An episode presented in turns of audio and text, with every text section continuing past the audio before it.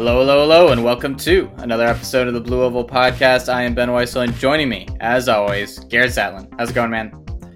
Ben, uh, I just want to thank you because every time I say, let's do this time, Ben's like, sounds good. And then I know in the back of his mind, he's like, okay, so that means 45 minutes to an hour later, just because I never know my own schedule. I always have to reset my laptop because my laptop likes to freak out on me. So I just want to say, I give a, a monologue shout out to you, Ben, because of your patience and because of your wife's patience for, uh, you know, letting you do this with me while I basically delay your entire life. So thank you.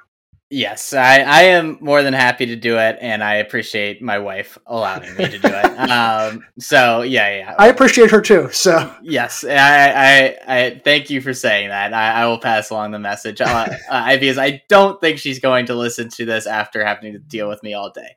Uh, but you never know. Uh, so we had a big weekend of action, especially on the women's side. We were talking about this mm-hmm. before we started. The the women just showed out uh, this week. A lot of really fast times. Not quite as crazy as last weekend, but still a very good weekend.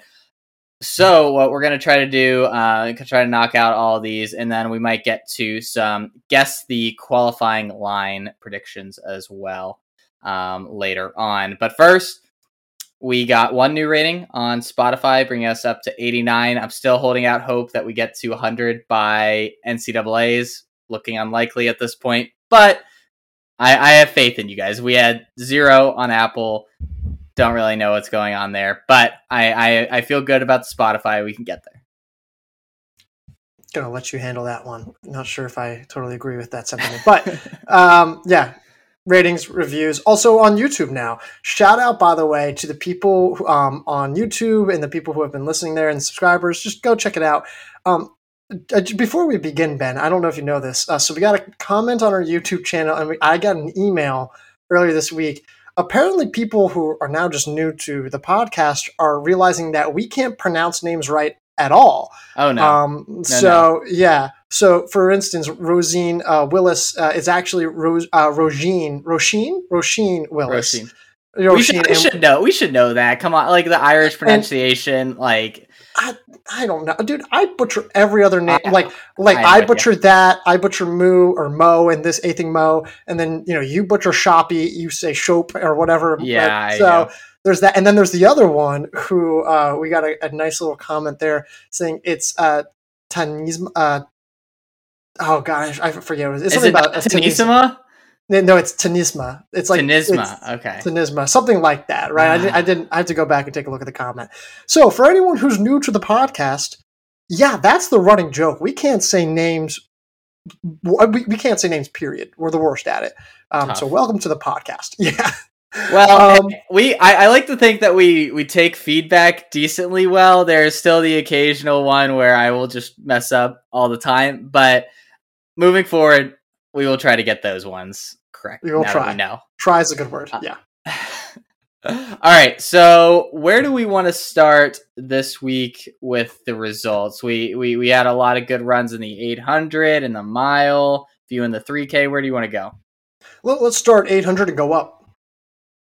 All right, so on the men's side, we saw Yusuf Bizimana run NCAA number one, running 146.03 converted. Uh, in the same race, we saw Ayman Zahafi run a 146.8 uh, converted as well. Jonathan Jones, who was in the race, uh, I was watching the video earlier.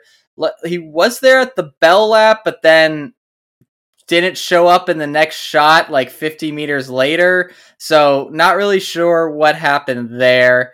Um, but he he he did start at the very least. Um, still, the talk of the weekend, one of the big storylines of the weekend was Bizimana finally running that 800 and looking great. He was dominant against a very good field. Took the lead, never looked back. Uh, very pretty early. I, I don't know if there's a whole lot to say. We we knew that he had the tactics to be a contender, and now he looks like he has the pure raw fitness as well. Well, for for me, what I realized this is that I thought, oh wait, remember when we said last week that Texas might have trouble getting a DMR? no, I lied. They might still actually have one of the best DMR lineups because I I kind of forget since Bizimana and Jones had not yet run an 800 yet. that they're really good at like the 800 and the in the 400 as well, of course. Mhm. And so it's like I- still think that the opportunity is there for them to go after you know a really like scary good DMR, um, especially if Bizimana and Crayton Carrozza are running as well as they are going to continue. Um, so yeah, in the grand scheme of things, I don't know if it really changes anything. Um, but also, we have not yet seen Navasky Anderson, or if we have, like he hasn't posted some crazy fast time yet. Uh, Jones, as you just mentioned, we have no idea what happened there, but he has not yet completed an 800 meter race. The two title contenders who we had here are, have are still absent with three weeks to go, basically in the season, and that's cons- concerning. But also, like, what does that mean for Bizimana and Carrozza? And how does that work alongside the DMR? And like, what would you like rather gauge? And it's an impossible task, and uh, I think it just complicates things more. I think this weekend proved that Texas should be able to qualify in the DMR. I don't think th- any we we saw anything that would make us think they're going to be necessarily contenders in the DMR just because I don't think they're going to Mm. run a lot of these guys. Like I I oh, yeah, I would I, I don't think Carrozza and Bizimana are going to end up being in the DMR. Maybe maybe they will, but I, I they need I think they'll need both of them at this point to be able to be contenders in the DMR. but but to clarify, you think that if they were in a DMR that had some combination of Jones, um, Bizimana, and Carrozza, that they could win a national title? Oh yeah. Yeah, yeah, yeah. okay, Yeah, I yeah, I it's just more of like I don't I I would be surprised if we even saw two out of those three in the in the DMR at nationals. I don't, I don't know, I don't, I just don't think we know the answer to that yet. Yeah. I think it depends on what Carrozza and Bizimana want to do in the mile. Like we forget Bizimana was an All American miler. Like that's a thing.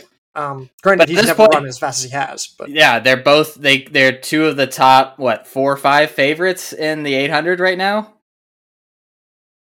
I yeah, I guess, and like kind of by default, but also Yeah. like yeah, because they've earned it. Like yeah.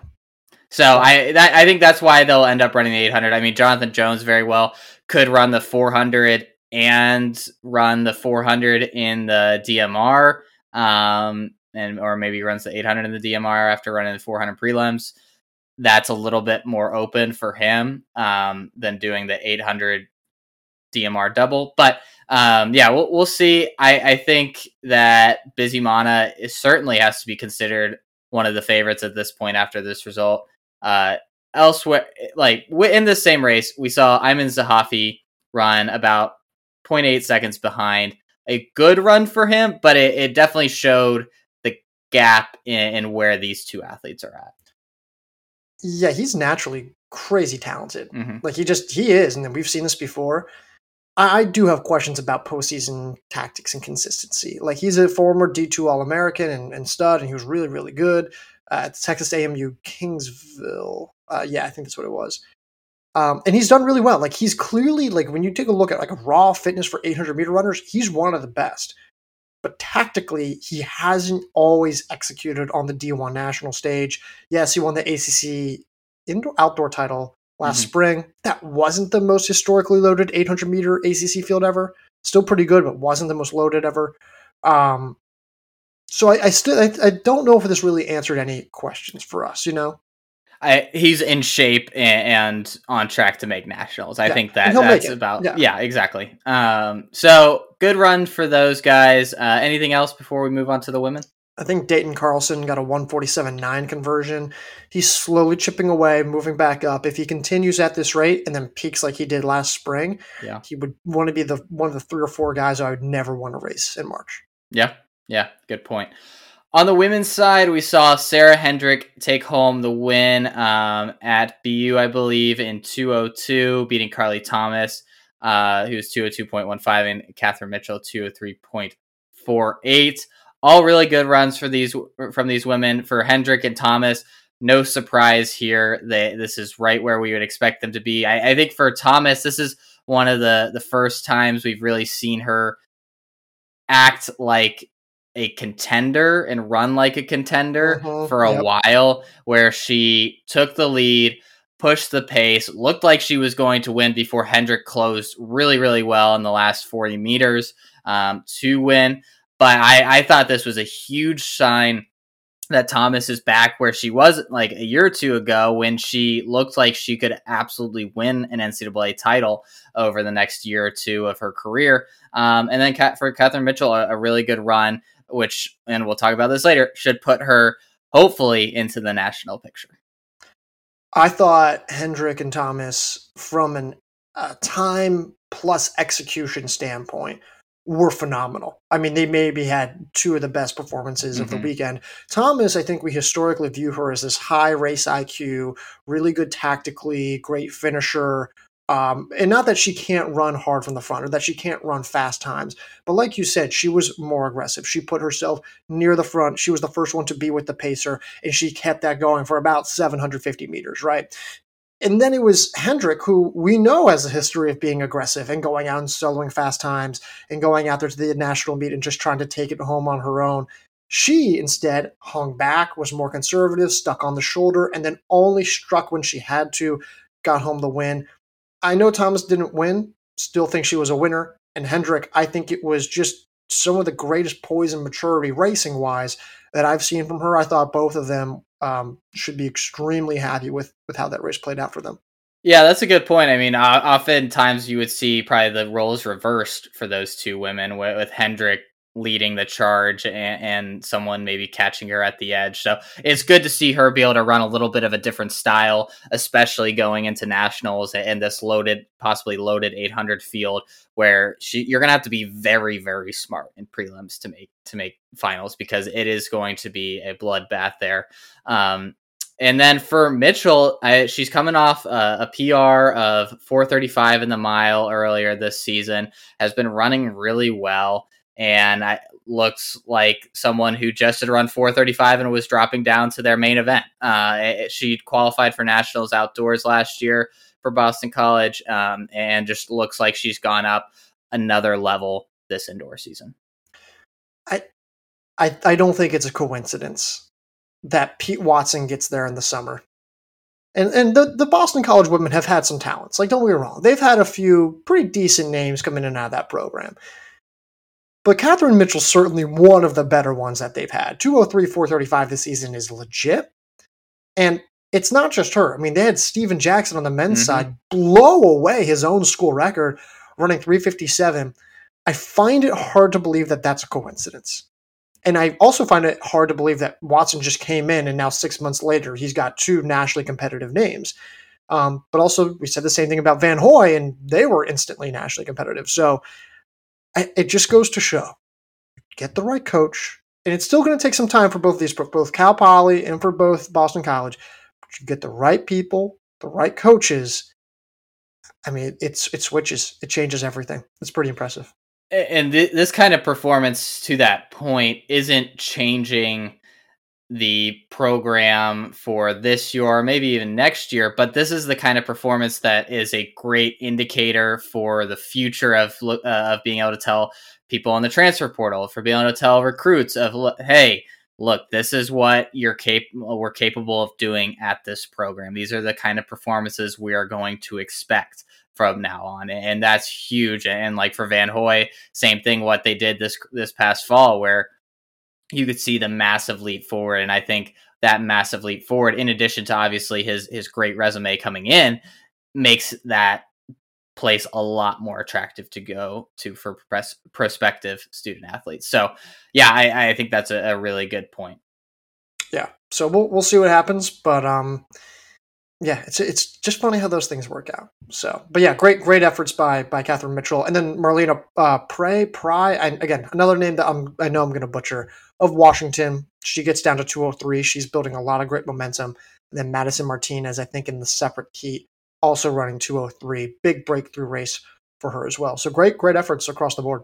Yeah, so so many 203s are faster. Aurora Rynda 202.99 and Lindsey Butler ran a 203 converted. Um, yeah, just just a huge weekend for the women's 800. It's going to be very very fast as expected. Um, it'll be fascinating to see what decisions a lot of these women do uh, come national qualifying. But I think a lot of these women who ran these times that we just talked about I think they're probably going to be in the 800. So, uh, I mean, you take just this group from this weekend and you got a good field, you add in everybody else across the country, uh, it, it's going to be nuts. Yeah. Uh, we'll, we'll talk about the, the lines later. We'll talk about that in a moment. Um, let's move to the mile. Um, um, Amina Maatoug and Addy Wiley. Oh my gosh. What a Oh fun God. race to watch. Like just see say, yeah. you, you you rarely see two women separate themselves like that in that quality of a field and just trade the lead on and off for the last what was that like 600 meters It felt like 800, yeah. 800 yeah it was a long time and and they were like decisive moves each time like they they picked up the pace they went by each other and tried to drop each other and neither of them really could wiley ended up taking home the win um, but Maatoug looked great as well. She ended up running a 429 converted. And I, I'm assuming that Wiley's was probably 429 or maybe even 428 it was converted. 429. Yeah. Um, so just outstanding performances from both of them, and, and makes me really interested to see what Matu could do um, against some some of the best D1 competition that she's going to face because it, it's hard for me to see her losing to very many, very, very many people this year because it was an outstanding performance from her. I mean, just across the board. I'm going to try to segment this in my analysis into two parts here. Wiley, amazing, fantastic. We kind of knew she was beyond incredible, right? What, like, w- how long is she really going to stay at the NAIA level? I mean, like, wh- like why? I mean, That, listen, whole, that it. whole situation is fraught. Like I, I, I have no idea. There's And, no you know, reason. the, you know, obviously the Huntington uh, University allegations and the lawsuit that's associated there. Um, now Wiley and Wiley has come out in, in defense of those coaches. Um, but, so you know that may not be as much of an incentive as maybe people think it is. But between that and the idea of that is she's just so much better than like everyone else in NAIA. Like what? Like what's the end goal, right? Like why would you not go to the Division One level, or maybe she goes pro, and that's cool too. I, you know, I, and maybe this is just me from like a selfish standpoint of like I want to see her race the best of the best of the best. Um, but it's also like, you know, she she has an education, right? She wants to be at the school she wants to be at, so it's a hard line. I really don't know like what to think of it. Um, I'm just I don't know. I wish she went to Colorado, but I I get it. Yeah. So before before we move on about anything else, how many and this is something we've discussed before. How many women would be as big of a transfer target as Addy Wiley in the country? I I I am struggling to think Ooh. that she that she would be outside the top 5. Like I with the combination of Mm. eligibility and talent, mm-hmm. puts her in a very very small subset of group of Here's a question: Would Amina Maatoug have more transfer value or less? I I I think less. I I I, I no, think, I think more. Because she's just more versatile for right now. yeah for right now. for right now. Yeah.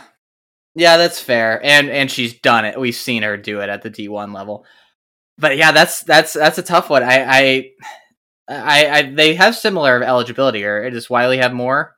Uh, no, Wiley's fresh. Like she's, Yeah. I think, a rookie. Um, So I would I, I, would say maybe Wiley then, just based off of Yeah, eligibility. she does have more eligibility. Let me take a look real quick. I think Maatoug's still really young by eligibility. Yeah, I don't. I, I think she a has a lot as well. She's, yeah. and also, but frankly though, Tuohy's is still a sophomore.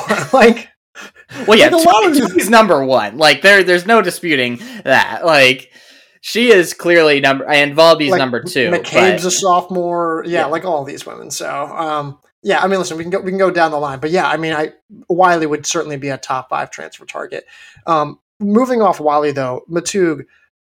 It it was just it's just so impressive the way she ran that race. I've never been so impressed with someone who lost a race that was that well executed. Do you know what I mean? Mhm. Um, she I mean, was she so threw impressive. she threw great punches, and just at the end of the day, Wiley threw the last one. Like you, you can't be disappointed in a performance where you like put that much out there. it was funny because like they'd each make the surge, and I'd be like, "Well, looks like she got him." Well, makes it no, look, got her, got her too. Yep, and it just it kept going back and forth, and I, you just never really knew. You knew Wiley probably had it with a about 150, 100 to go. Um, great race, maybe one of the best races that we've had so far this season. Yeah, yeah, it was it was certainly a lot of fun. So Maatoug is, is, has I think rocketed up uh, in terms of contender status in the mile. She'll be one to keep an eye close eye on and see if she tries to run anything else fast in any other events. Um, but I, I think the mile is going to be where she lands. Well, real quick, you know, Duke now sits currently yeah. very high up in the DMR standings, and she's a 3K runner. She's got like a, an 850 five eight fifty four mark. So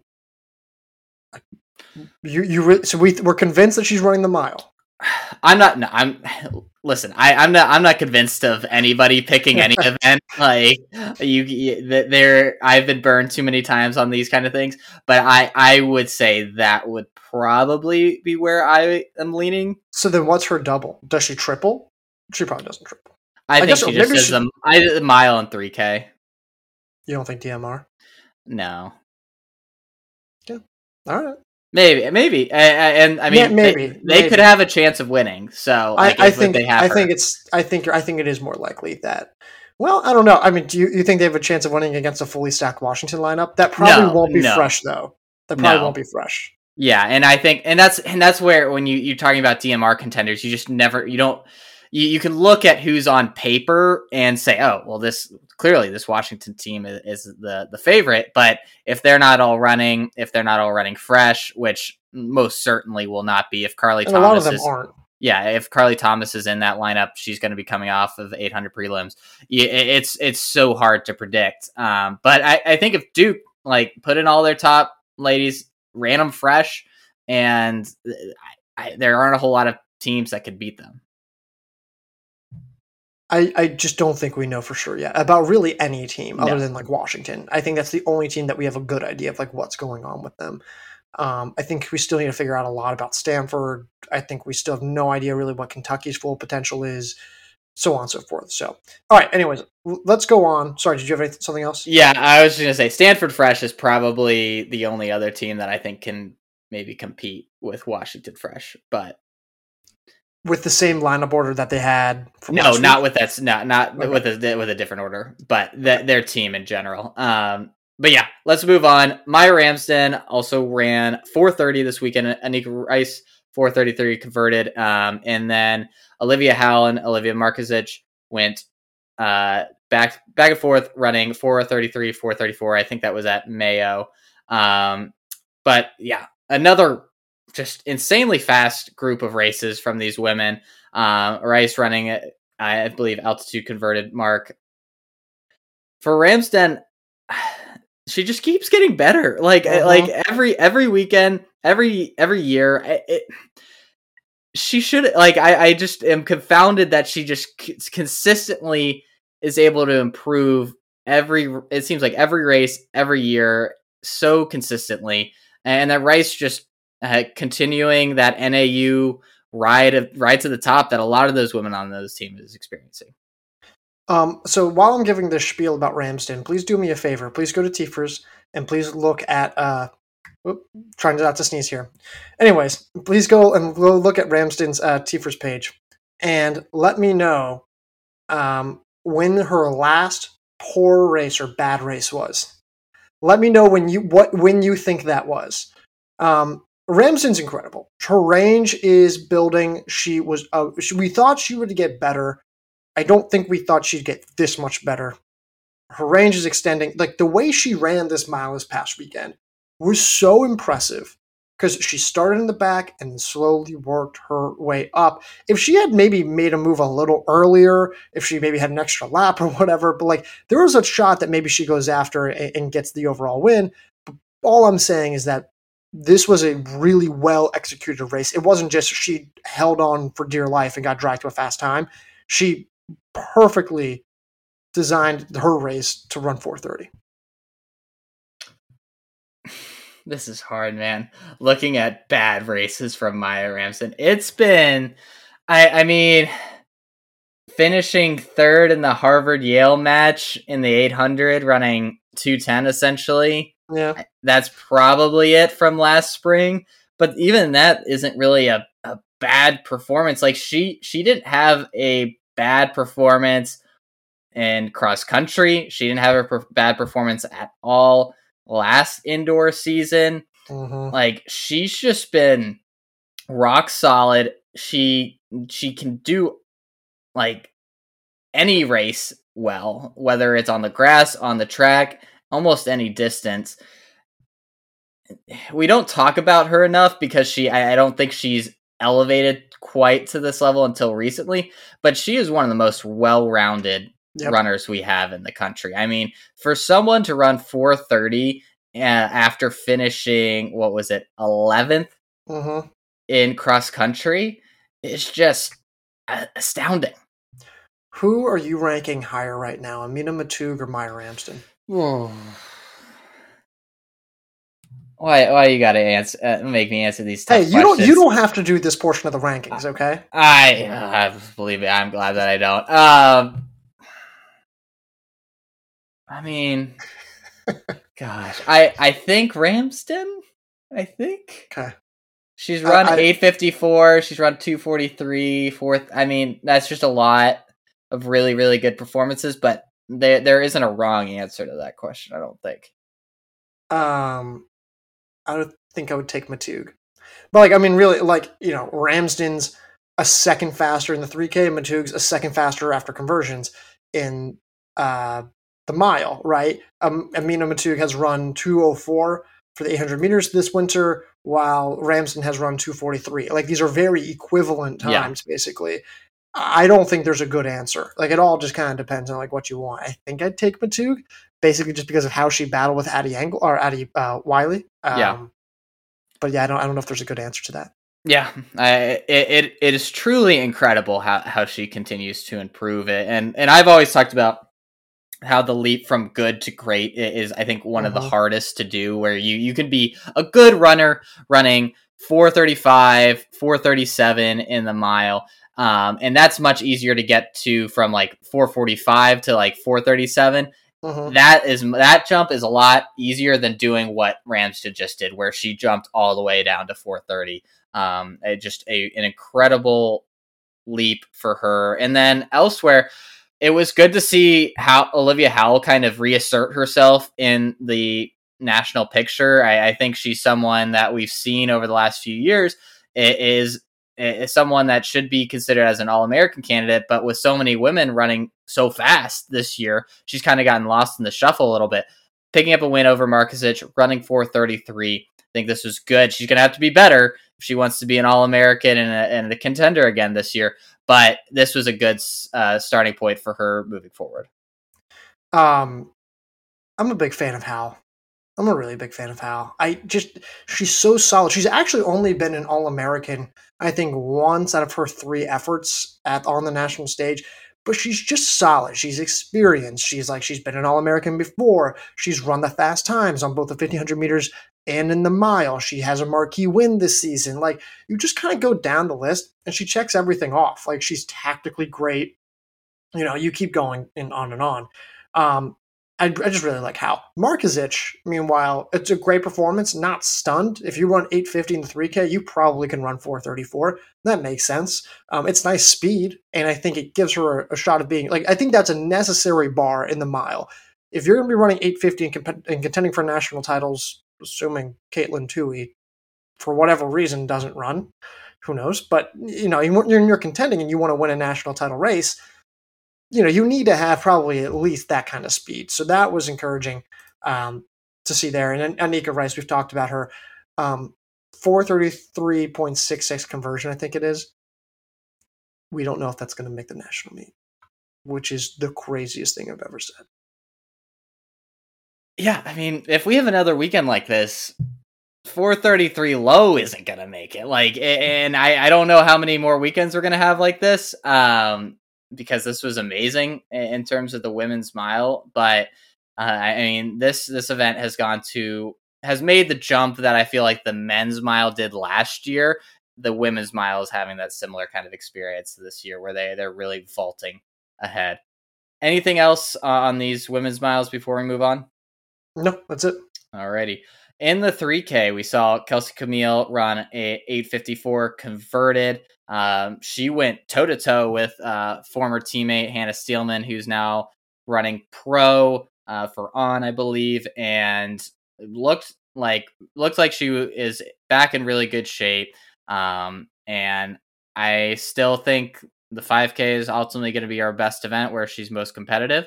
But this was another good sign she looked lively. She was covering moves. She hung back for the first part of the race and moved up well. It was everything that you would want from someone running their first 3K of the year. I've got nothing to say. This is exactly kind of like what we thought would happen. She's going to run sub 855 with a conversion. I thought she'd run 852 as I thought the field would be a little faster, but generally about right that's kind of it. that's kind of just all I have. I really don't think there's a whole lot to say about this. Agreed. All right, let's go to the men where we saw Brian Fay run 743 uh, at the New Balance Grand Prix against a, a, very strong field. He held his own. It wasn't quite as fast of a, a race as maybe we could have expected with like Woody Kincaid winning in 740. I think Christian Noble was seven second in 742 but I mean, still a very good mark. Some one that should qualify him for NCAA's. And me being in the Brian Fay fan club, this does nothing to change my really opinion on him. All right, Ben, let me know if this sounds familiar. Um, yeah, I thought he was really solid. Is exactly what I expected. Um, yeah, I thought the field would be a little faster, but yeah, I have nothing else more to say here. Yeah, the the three Ks were exactly as expected from the top athletes this week. Yeah. Um, Ian Harrison will shout out ran a 749 converted um, as well for NC State at, at the JDL uh, flat flat track. Really good performance from him, but this year just not going to be quite as nationally competitive. Um, and then we got to wrap up with Washington DMR NCAA record of 1046 which I mean, kind of came out of nowhere. Like, I, I mean, you look at the lineup and you're like, all right, that that that does make sense. But for them to all put it together, run the splits that they did at the on the same day, it, it was a tour de force uh, of running in. Washington on both the men and women's side are just having an incredible, incredible indoor season. This might be the single worst season I have ever had for predictions. It might not even be close. I, for whatever reason, can't get a read on what any of these athletes are doing. Every time I try to get overly aggressive, the times will be like, wow, that, that was a little underwhelming, right? Every time I try to be conservative, they get blown out of the water. In this case, I was like, hey, I think Washington can be like a really good DMR, like have a stupid fast DMR. I didn't think they'd run 1046, but I thought they could have a really fast DMR. The problem is that when you looked at this lineup, I, I looked at the rest of the field, I was like, who's pushing them? Who's going to push them to run under 1055? I predicted 1057 just because I didn't know if, how they could run that fast on their own. And then Sophie O'Sullivan, who did have a pacer, by the way. I didn't know you could do that in a DMR. I don't know if you saw that. Um, it, it, was an odd. I think it was Ali Cash who was. I didn't know you could do that, but regardless, had a pacer through a thousand meters. O'Sullivan comes through in a uh, 244, splits 316, which is absurd. Marlena Preigh or Preigh gets it. Um, I think she runs like 53, 54. And then uh, Carley Thomas 201, Anna Gibson 434. A- across the board, incredible. I just didn't know if they could solo that. What was the best leg in your opinion? Was it the O'Sullivan? Yeah. O'Sullivan, yeah. yeah. And that's the thing. Like Thomas splitting 201 uh, and and having a four, Gibson 30, 430, was it 434? Like that, those aren't super surprising marks, but for them to put those together along with a 316 to start, I mean that that is just truly impressive. What where do you who do you think runs ends up running the DMR at nationals for Washington? Do we think like we we t- mentioned this earlier? Carley Thomas, if she runs, will certainly be doubling back. You would assume that Gibson and O'Sullivan would be as well if they're running the mile. What what do you think? So O'Sullivan's not qualified in the no. mile. Um, she will if she runs anything like she did this weekend.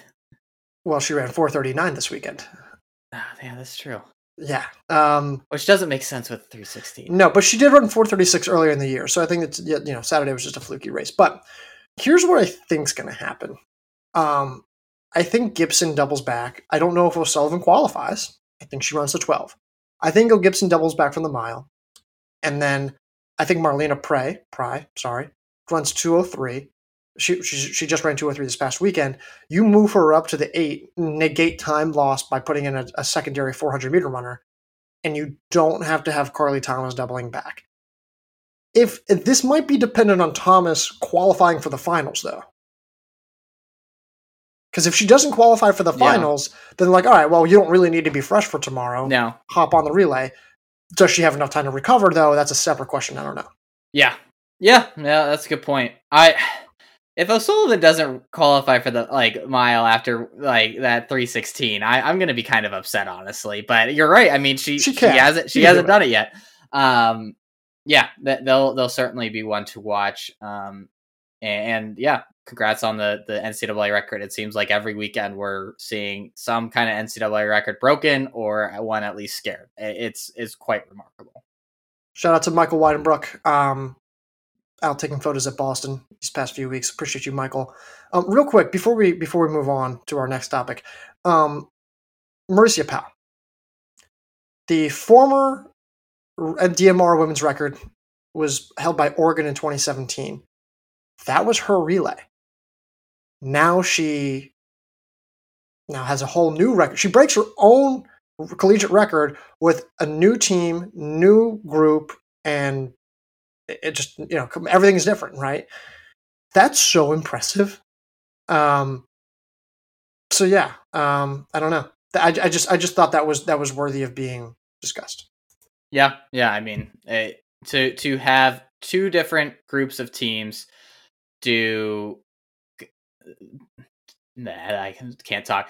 Uh, It's just amazing these performances. I, I'm literally breaking my brain to be able to do that with two different groups of athletes and smash NCAA records. It's just incredible and a testament to the coach. The athletes obviously went out there and did it, but clearly it's something that, that the Pals are doing are creating these incredible, incredible performances. Impressive stuff. So, all right, um, let's transition to a annual favorite, the over unders national qualifying time.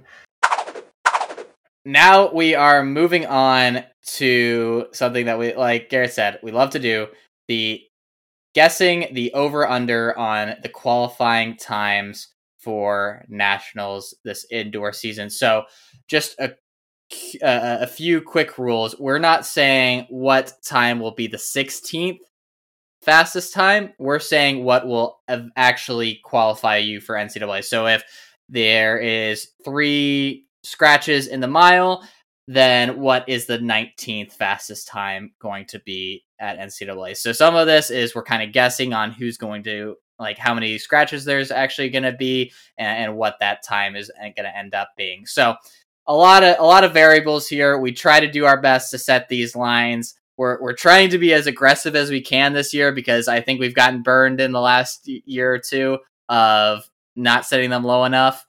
But we're gonna give it a go. It's about midway, a little over midway point in the season. So I, I think this is a perfect opportunity to go ahead. Did I miss anything? No, I think you got it. All right, so let's start in the 800 on the men's side. The line we have set is 147.34. Last year's last qualifying time was 147.76. We have, um, I, I think, 10 men are under 147.5 currently.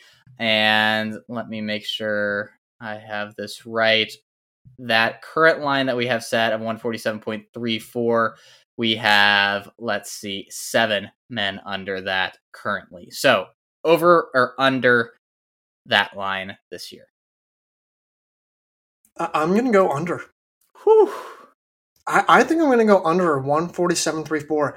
I look down this list and I'm looking at guys like Dayton Carlson, yeah Jason Gomez, um, Sebast- Darius Kipyego, Sebastian Fernandez. yeah, Sebastian Fernandez, even Sebastian uh, Gentile, um, Navasky Anderson, Jonathan Jones, right? Like you start going down this list, and I think I can justify a lot of these guys, like Matthew Piamps. Uh, I don't know if I'm saying that right. Sam Austin. I start going down this list, and I go, he could do it, he could do it, he could do it, he could do it. And then, really, when you think about it, who's scratching? Maybe, one of the Texas guys? Yeah, I, I think that's it. And then we, like we mentioned at the top, Jonathan Jones and Navasky Anderson don't have marks within that range right now. So throw two more guys who, if they decide to run and are healthy, will certainly be within that range. That's why I think it's doable. I, and I think a lot of these guys are going to go after it. A lot of those fast times were run at the tail end of last year. I think the SECs usually produces something crazy Mhm. fast. So, yeah. I was leaning over, but I, I am going to agree with you and say under, which it is crazy how close we are to you needing to run under 147 to qualify for nationals. Like Yeah, we are literally a quarter of a, we're probably going to be a quarter of a second away from that that being the new reality, which is crazy. And like if if that line is, if we do go under that, then that's going to be over a half a second increase in, in time, or maybe around a half a second increase in time from last year, which is a huge jump for an event as short as the 800. Yeah. Um, yeah. I, it feels wrong, but like I keep, I can rationalize Yeah. it. And that's, that's the problem. So, yeah, I think I feel pretty good. I think it's going to be faster. All right, so so we're in agreement on that one. Uh, under one forty seven point three four on the women's side. The time that we have is what do we, what do we write? Uh, 2035, I see. there you go, two hundred three point five. Last year's qualifying mark was two hundred four point oh three. And, and like we said, this year's women's 800 field is about as loaded as they come. We saw so many good performances this past weekend. Where are you going here? Man. Um I think I'm going to go over. I think it's going to be slower than 2035. Um I don't really know where the other names are coming from. Galvadite maybe yes. Barrett maybe yes, Willis yes. But then I don't really know after that. Um it starts getting a little tricky and you look at some of these other names like I, I just don't know if Galvadite would even run it. Um if you know maybe Riggins could. I- I'm just kind of going down the name. There's not a lot that inspires me to say like, oh, well, you can run under 2035, and I just I just don't know where like Seymour hasn't been great this season, and so I'm I just don't know where the names are coming from. I mean, they've been impressive so far, but 2035 is cooking, So and fast. I just don't I just don't know where we're gonna get the rest of these names. So Yeah, so right now we have nine women that have run under that. I, I don't think we're going to see anybody scratch from that top nine. Would you agree with that? unless Thomas wants to do the DMR, but I doubt it. Yeah. Yeah, I don't I don't I don't think so. So really, yeah, we're talking about seven seven women running under two hundred three point five. Wait, what do you mean seven? There's not. There's nine. Well, I, I'm saying we need seven additional women oh, running. Oh, yeah, yeah, and that's that's why it feels like a lot. You know, it's just I feel good probably about four like I, I think I can name two or three at least, and I, I think that means we'll at least probably end up with five because there'll be one or two surprises. But going getting that that full seven. Yeah. I, I hate to agree with you again, but I, I think I'm gonna have to. This is we're, We- we're in line on a lot of things though. So, yeah, that's true. But normally on these kind of things, I especially last year, I think I, I hit the under on almost all of this. So I, I really hate doing overs. This might be my only one that I go over. I I, I think I'm gonna go over. all right. Well, we'll see what happens. All right, let's move on. Uh, men's mile. I can't believe we decided this. 355 H. Remember, this is not number 16. This is um the whatever the whatever the last person in is after scratches. What did we say it was last year? Last year we had the men's last qualifier 356.6. but a lot of those times came at UW. They came at Boston. They came at their conference meets. Um, and right now, when you look at the men's mile, and how many men do we have right now? At 355.8 is the line. We have seven guys at 355.8 or faster. There are nine guys at under 356, and then there are 12 guys or 13 guys faster than the 356. What was it? What was the cutoff last year? Uh, there, okay, there's 12 guys faster than 356.6 from last year. That's that's just so ah man. And the thing is, I'm trying to go through, and we'll we'll talk about. I mean, this applies to a lot of these events, but like like Garrett said, next week is we're going to learn pretty much whether or not we're right or wrong. A lot of fast times happen. Eh, I mean, at least they did last year. That February 11th, 12th, 13th weekend, where we just see at Boston at UW some really really fast times being run, and so I'll I'll go ahead and say I'm going under. I it, it is it feels Man, preposterous so to say that we are going to see at like and we're talking about probably 18 to 20 men running under this to be able to have this line go under. But I I think we're going to see it. We've seen so many men run like around that 356 357 range already and you would imagine in better fields with more time to get fit that there's going to be at least 10 or so men uh, that end up going under this mark. Like I think like Bosley and Young could with conversions. Kipsang could. And SIE. Then, then, maybe Van Oppen. SIE, you're right. SIE could. I think Nick Foster There's... can. I think like I mean he just ran three fifty six point eight, beat beat some good a good group there. Maybe Alex Maier. I just don't know if Maier's going to be running. Um, we think Basten probably will, right?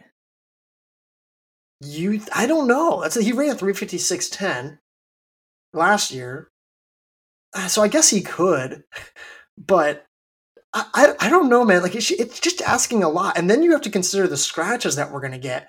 Like I don't know if like Lum, Green, like Lum, uh, Messaoudi, uh, Robinson, um, like is Houser, like what are we gonna do? Well, like, like, what are we gonna do there? Like, I mean, Robinson and Houser aren't even technically qualified right now, so they they wouldn't like if if we're basing this off of this line. Um, so they they wouldn't necessarily go with their scratches. But out of the the seven men that have gone under this, I I would say it's probably Fay is the only solid lock to to scratch. Yeah, I mean lock to scratch, but like I mean you, you can make an argument for a lot of these guys is what I'm saying. Yeah. Like sure, we maybe Fouad maybe Fouad doesn't scratch. Maybe Lum doesn't scratch. Maybe Houser doesn't scratch for the DMR. Um Robinson probably will. Yes. But like there's there's arguments to be made for like a lot of these guys, and that's what really kind of like makes me a little uneasy. I, I, I think I'm gonna go over. I I don't think it's gonna be by much. I know I'm gonna do this all over again. I don't think it's gonna be by much though. I think it's gonna be what was it? Say, what, what did we say the line was? 355 8. Yeah. I think it's gonna be like 356 flat, 356 1, 356 6 to then 356 8 or 355 8 is a lot. It's a big jump. It, it, it is, and it's it is aggressive line, but I, I think we're, we're it isn't quite as big of a I think improvement probably from what last year from what last year's uh, line ended up being, but I, I think we are going to see a, a solid improvement this year. And, and as we saw from the Washington race with all the Washington men, it can really only take one race, and all of a sudden this line looks a lot more doable.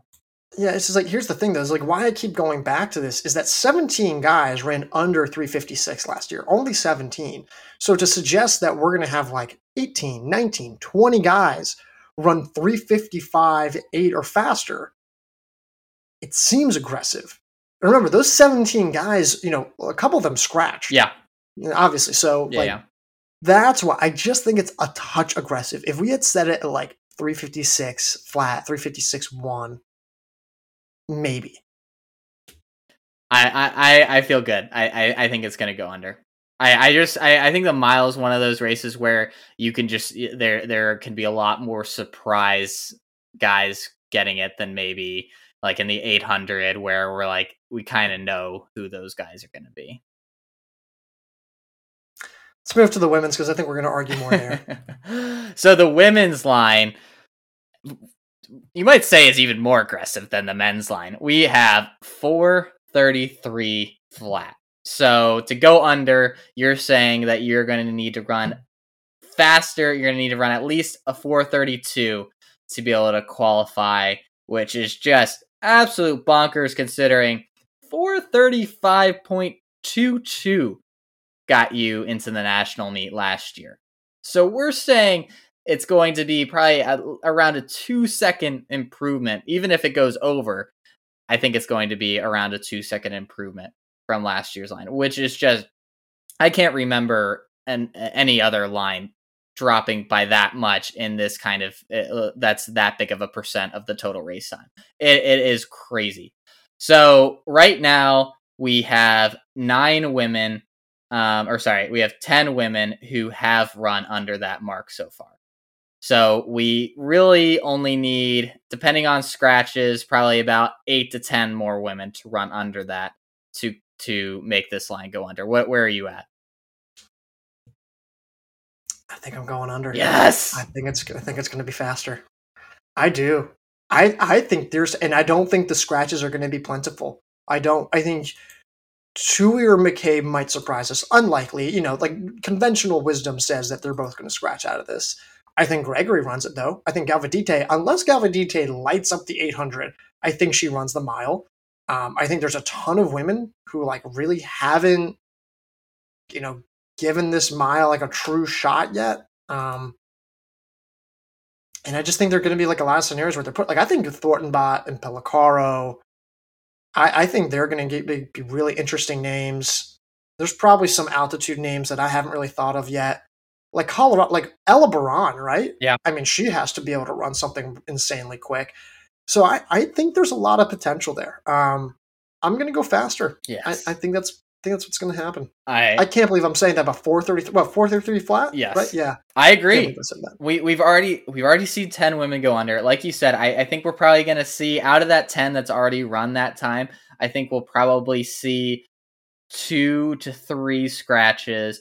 Um, so so then we're talking about needing like eight to nine more more uh runners to go under that mark. But I, I think we absolutely can see that. Like we have I, we have what one, two, three, four, four women who have already run 433. So like the, they're right on the doorstep as it is. You have another four or five that have run 434. Like there, there's a lot of women who are who have gotten very close in the last week or two who can just improve upon their mark. We there's women that haven't run this uh, race yet or not for a while um, who who could step up and, and end up running that time. I, I just think it's going to happen. Like if we have any another weekend remotely close to this past weekend, it's going to happen.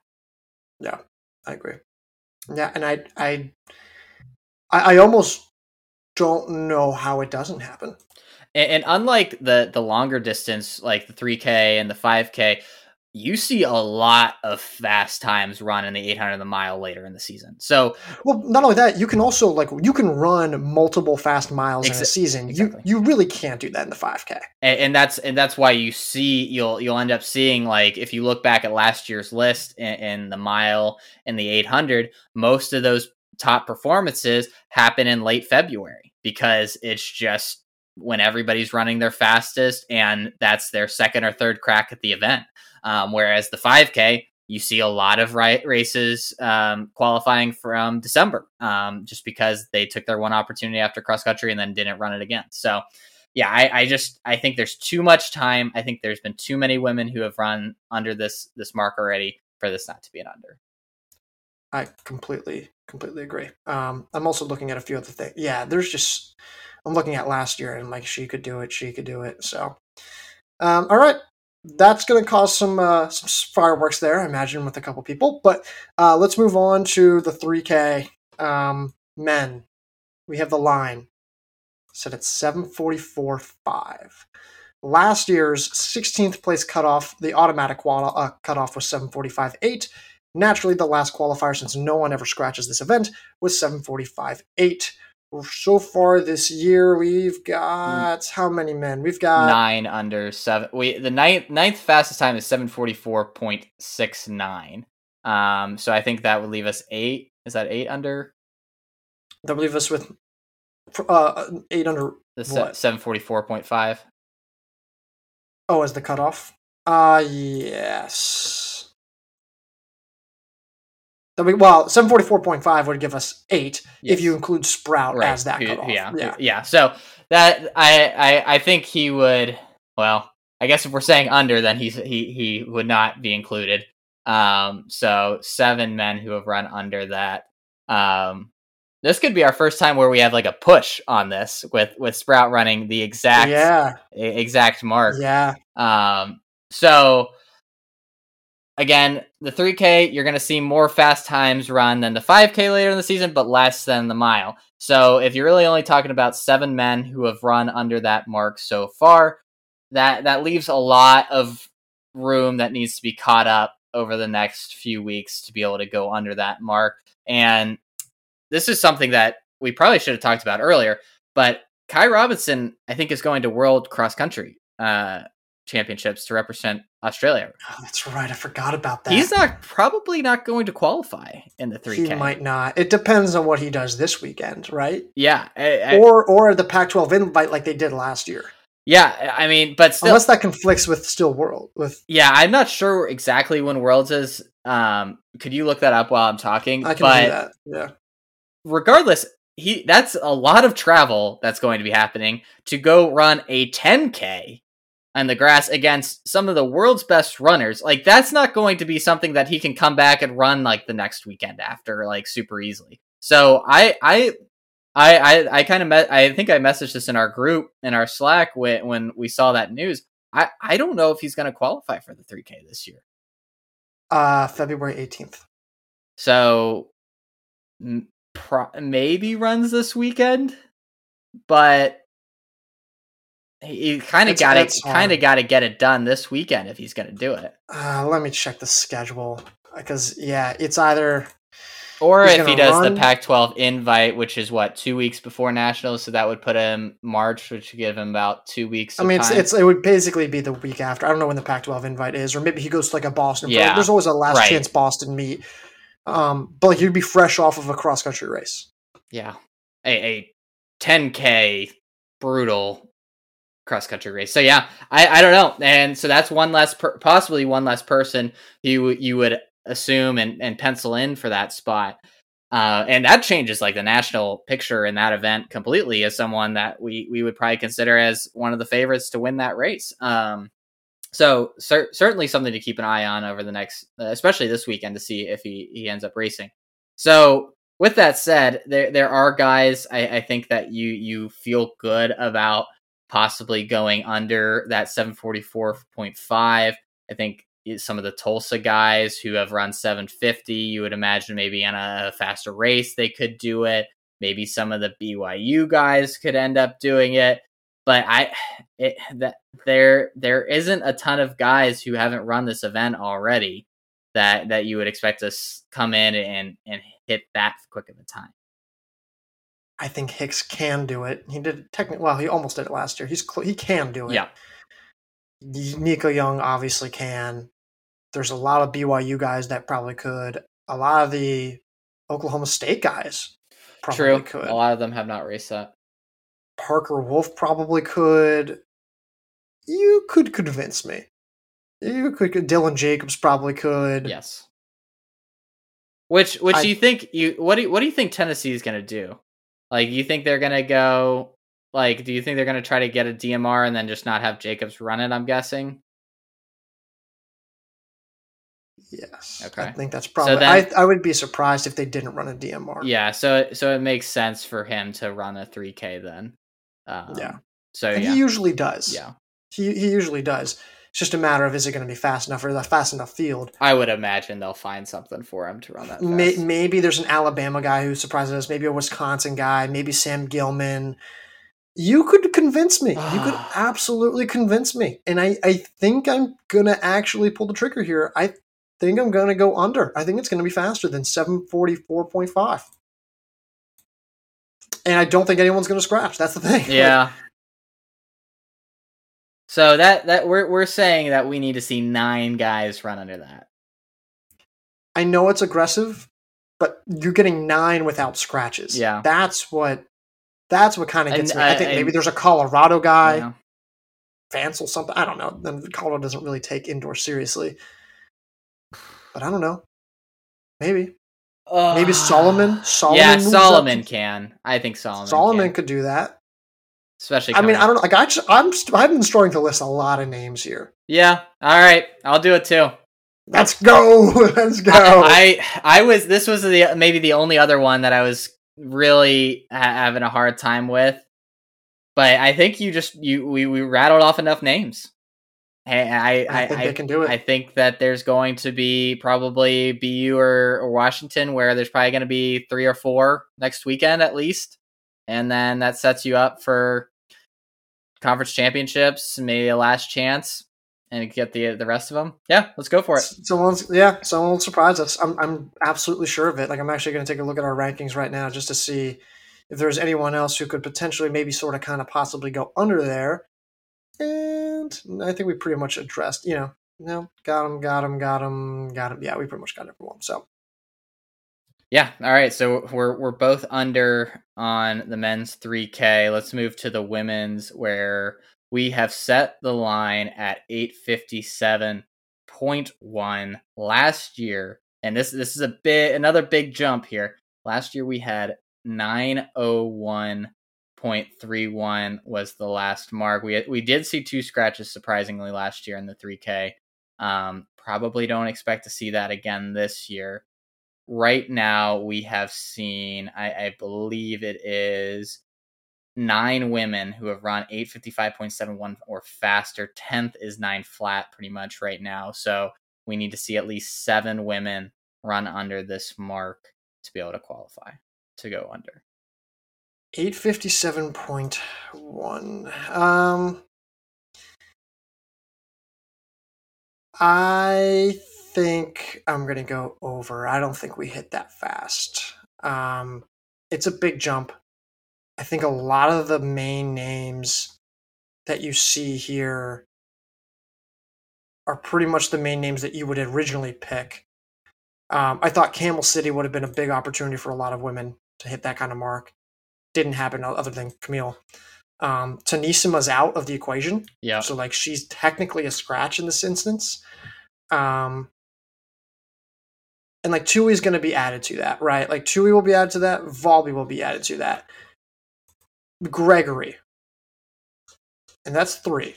Now so I'm that trying gets to us figure up to basically 10 if you take out tanisva yeah, Roe. I guess is, is Roe already in there? No, so that's No. four. Maybe an Alabama woman. yeah Um, we don't really have any BYU women. You you would maybe guess that someone might be able to like like Lexi Holiday ran 904 in December. I'm I'm capping it. I only see five truly like I really think they can do it. And we need how many more? Uh if you're taking out Tanisma, we need four more. Yeah, after that five. Uh, um, what do you mean? Oh, we need four more after the five that I listed. Yeah, yeah. No, then I think it's going to go over. I just I don't know how like where we're going to get four more after the five I just listed. Maybe Ella Baron, right? Um, maybe Elise Stearns. we don't really have any New Mexico women who have run. No, not that fast. I mean, maybe they'll run something great in the 5K, right? But there's just not a lot of precedent for a lot of these women running that fast over 3K. Yeah, I just wonder if if like New Mexico puts like I, I like they they have that great 5K contingent. They they all go together and try to run something at altitude, get a good converted mark. maybe, but I, I still think you're asking a lot. Like you're then saying, oh, what four of those New Mexico women are going to Well, run yeah, I mean, 57 it- conversions would- faster? Like there would be need to be other like from BYU or I I mean, do you see like any of the Washington women trying to step up. I mean, Sophie O'Sullivan's run 903. Um, you you have who else? Ventures could like you sure Ventures could. I just I mean you're a, a nine flat to eight fifty seven. Yeah, is a significant jump, and that I, I just don't see it. I named the five women that I that I thought I had, and maybe six if you want to add on an Alabama woman, but I, that's it's just a lot to ask, and so I'm going to go over. I yeah, I'm gonna I'm still gonna go under. I just I I think we've seen so many like the fact that we've seen so many like women run a 55 or faster already like and and those are all from basically all from Boston. If if we see I, I think we're gonna see another meet or two that uh, uh it's gonna be pretty crazy. Like you you think about that that eight of the top it's nine just, you're asking a lot. You're it, asking it is a lot. Yeah, I, I am not saying that it's not. It, it would be, a, like you said, a big big jump. But I I just think that if we get, we haven't really seen a fa- like a, a a truly fast 3K yet this year. Like the Camel City, like you said, was the only other one that has times within the top 10 this year.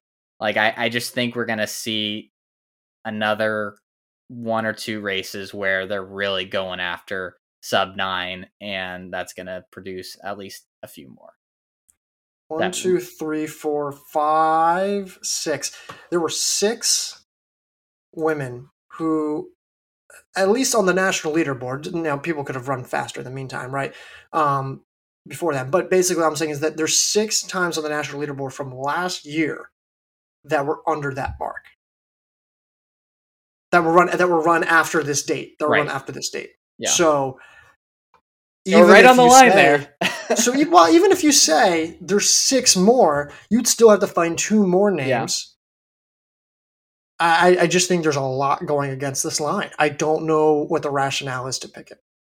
I, I think the the biggest rationale is that we we've just seen such an improvement in the races over and under this distance that you would imagine that maybe some of those milers who are running extremely fast take the step up, get the free another free shot at nationals, and just run a, a quick time. Especially since a lot of the, a lot of those women in the mile have already punched their ticket in the mile. They don't need to really run another mile. Uh, yeah, okay, sure, but that's Maatoug, that's Ramsden, Tuohy's. Uh, we, we're kind of just penciling Yeah. in Tui, right? McCabe's already there. Um, Mitchell's already there, right? Like, there's already a lot of women who are already there. Like Markezich is already there. Yeah. Um, so there, there just are. There's just already like Sam Bush is already there. So like I I don't know like just where it is. So I'm gonna say no. All right. So we, we just we disagree on that one. Um, keep, I'm keeping the under train rolling here. Let's go to the 5K and, the this one in particular, this men's line, I, I, think was probably one of the more difficult ones that we had to set. 1324.5 for the 5K. Last year's last qualifier was thirteen twenty six point four four. We did not see any scratches last year. Currently, we have 10 men under that line. Um, 10th right now is 1321.57. So we would need to see six men run under that 1324.5 who have not already. So again, for the They, fi- they don't have to. They can't scratch. and they can't scratch right. So that that's a fairly tall task um, for this late in the season. But we did see a lot of fast times run uh, last year um, at this at the February 11th, 12th at BU and Washington. So there is if it's gonna happen, it's gonna there, there's gonna be some fast times run in the next week or two, but they're gonna have to be really really fast to go under this line. Are you how are you feeling about this one? I have no idea. I have zero clue. Um, what's the line? Thir- Thirteen twenty four Point five. five. I see. I just. I don't. I don't think anyone's gonna. I don't think anyone's gonna scratch, which helps this No. idea that it's to be a, like an under. Thirteen twenty four five means that the top eight of last year would have made it. Uh, or no, the, the top, yeah, top nine. Excuse me, the top nine. Um, But the pro- the problem is, as I was talking to you beforehand, it's like I, I kind of see everyone who I think's gonna make it. Like everyone who who I think was like was gonna run a fast time, kind of already has. Maybe you can argue a BYU guy here. Maybe you can argue Charles Hicks. Maybe a Tulsa guy. Maybe Kieran Fouad Lumb, Messaoudi. maybe Kieran Lumb, sure. Tulsa guys, possibly. I'm uh. It's so hard. I don't know. Um, and here's the thing. I think the only scratch that you could get out of what we have right now is maybe Brian Fay. Maybe, but that's a hard maybe. Tell me what you're thinking, and then I'll go off of yours. I I am leaning enough. towards over on this one, just because I I'm nervous about where we are at this point in the season. Well, I, we are. I, I almost feel 100% confident that we are going to know after next weekend. If there has not been at least four or five guys run under that mark uh, next weekend, then it will not happen. It will be an over. But I, I just like you. I'm struggling to think of the guys that are going to do it. Um, and I always, I, I think me maybe more than you always add in a cush, a bigger cushion in terms of like if I can name like four out of the like six that I need, I, I'll I'll say two or three will surprise me. But It's a I, smarter. It's a smart approach. but I I don't I I just don't see it. It's just so fast and like whereas like in, in maybe in the mile and in other ones we, you could see like there was people knocking on the door that were only Yep. are only a second behind. Like there's only 13 men who have gone under 1330. Um Yeah. so we're talking about guys that are needing to go from like low 1330s to low 1320s and Mhm. that is a a big big jump um it's not impossible especially for some of these guys like i, I wouldn't be shocked to see like nicholas scudder maybe someone like that do, do it but Yep. that that is a big gap you you not only have to have the fitness you need to be in the right race and everything needs to go well um and and the 5k more than the mile you need you need to have a lot more things line up than than anything else so i'm gonna go over just because of that Yeah, I, I think that's probably where I'm leaning. I think it's going to be the over because at this point last year, if you had told me like, well, Dylan Jacobs is going to qualify and he's going to run that fast, and Adrian Wild uh, Wild Scut, I think it's actually Wild Shoot. We say Shoot or Wild Scut, I don't know, but um, Florida State Adrian, uh, he uh, he was another guy where it's like, oh, if he's going to run faster than Yeah. this, I'd be like, yeah, absolutely, right? And I think Ky Robinson was probably in that you know mix. Of yeah i think Fay, right? washington ran a, a fast uh, 5k last year around this time Yeah, and but but just now, like you have the guys here in front of me, and I'm like, who who's supposed to be that new guy? Like there will be a couple, Mhm. there will surely be a couple, but how many? And I just don't know who those are. Like maybe like Yassine Abdallah, maybe Hamilton gets something faster. Hicks, well, like I said, will obviously get there, but you- you're just really low on options. Fouad Messaoudi, maybe. I just don't see a ton of options of how that's going to get done, and so therefore I'm going to say over. Acer Iverson is I is like the person that is sitting there being like, "Do I need to run another five k Yeah. after running thirteen twenty six? Are you kidding Yeah. me?" Like he's the Yeah. person that uh, is like listening to this intently, being like, "I mean, what do you guys like? Like, do you Yeah. what what do you think?"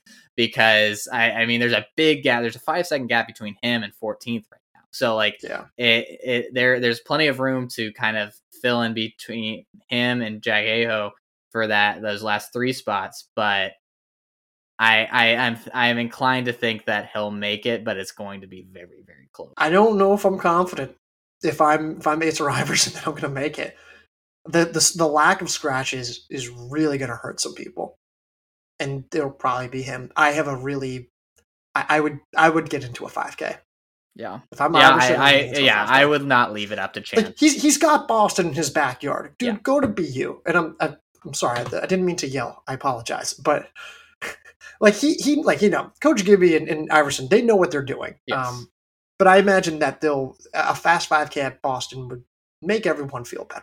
Yes, So- and and maybe that's why this will Maybe. ultimately be under. Maybe there's enough guys who get together and and try to run something under 1325. Um, we'll, we'll see. Um, but all right, so we're both over there. Let's go to the women. Uh, we have this line at 1538.9. Last year, the line was 1541.56. There was one scratch last year. Right now, we have 10 women um, under that line. 10th is right now 1537.47. So very similar to the men's side, where there's kind of a big gap um, around that 10th mark. So we're looking at at least six, maybe seven um, women needing to run under that 1538.9. Oh no, I don't know. I don't know at all. Um Valby could, Gregory could, Roe could, McCabe could. There's options. Like there, you can certainly make some arguments for a few women. Maybe Sam Bush on a good day. Maybe Flomena Asekol moves up. Maybe Markezich. Maybe like Kaylee Mitchell. I don't know, man. It's it's gonna be really close. Um, I I feel good about this one. I think I'm gonna say under. Yes, that's I I I think that this one I feel much better about than the men's. I I think there unlike the men there are a lot of women knocking on the door here. There are a lot Yeah, of women a lot. within that 5 seconds of that mark right now. There's six women already who have run within 5 seconds of that 1538. I think there are a lot of women that just haven't run, run this at all that that like you were mentioning certainly can ha- have the talent and the ability to do it. So I I just I I think we're gonna see it. I I, I it's the w- women are the women as a whole are having too good of a year for the time not to improve by a second or two from last year. I mean, I'm just the New Mexico women alone could Yeah. have two or three. I mean, that's the craziest part. I mean, Covert maybe could throw something quick. I mean, Rice could grab it. Featherson Hall, like I mean, you just go down the list here. it's- Venters it's hasn't pretty run ridiculous. A 5K. I don't think so. If she has, I, I, I don't. I don't think so. I can be wrong. But yeah, there's yeah, there's just a lot of options, and I could see a lot of them happening. So yeah, I'll go under. Yep. Like I- Angle, maybe. But yeah, I, I I just think, like you said, too many options. There's there's too many women that are, are right there. Um, Sophia Dudek at fifteen forty point four one. Find another five k. Like Mhm. you, you just at, at, run run run the five k at, at Washington next week. like because it Yep. you're probably gonna need it. Um, so yeah, I I, I completely agree. I, I don't think there's there's too much discussion needed there. Um, I, I just think there's that that line is very attainable. Um, all right. Lastly, DMR for the men. No one has run under last year's mark um, of 924.56 yet. So we are going in completely blind here. We could have done this two months ago, and the line would be the same. We are we are using last year's mark of 924.56. I have no idea. Like no clue. w- you need we need to have 12 men run fa- 12 teams run faster than that over the next 3 weeks, 4 weeks basically. I I have no clue. I have no clue. I have zero clue. I'm gonna say it's faster because you look at some of the times that last year's groups ran. Um, like a lot of them maintain a lot of the same lineups. Yeah. and sure there's gonna be natural some some natural drop offs but then there's other groups that i can just be like they could do it they could do it they could do it they have the lineup they have the lineup they have the lineup i i think i'm gonna go faster not by much i think it'll be like 924 for and the, the, the other problem with this is that like there's two meets and it all depends on how those races play out if the races are suddenly like shockingly slow for whatever reason then yeah it's not going to be a faster mark than that but like over a season for like the 800 mile 3K, 5K, you at least have enough data points. Maybe not so much the 5K, but you have enough data points to be like, oh, okay, well, this is where the trend is going. This is what we can expect. You get one weekend, basically. And that's pretty much it. So I, I don't have any clue about what to expect, but I'm going to say faster just because I can. I don't think there's going to be a lot of lineup deterioration, and I think there's going to be a lot of teams rising trying to, to rally to something.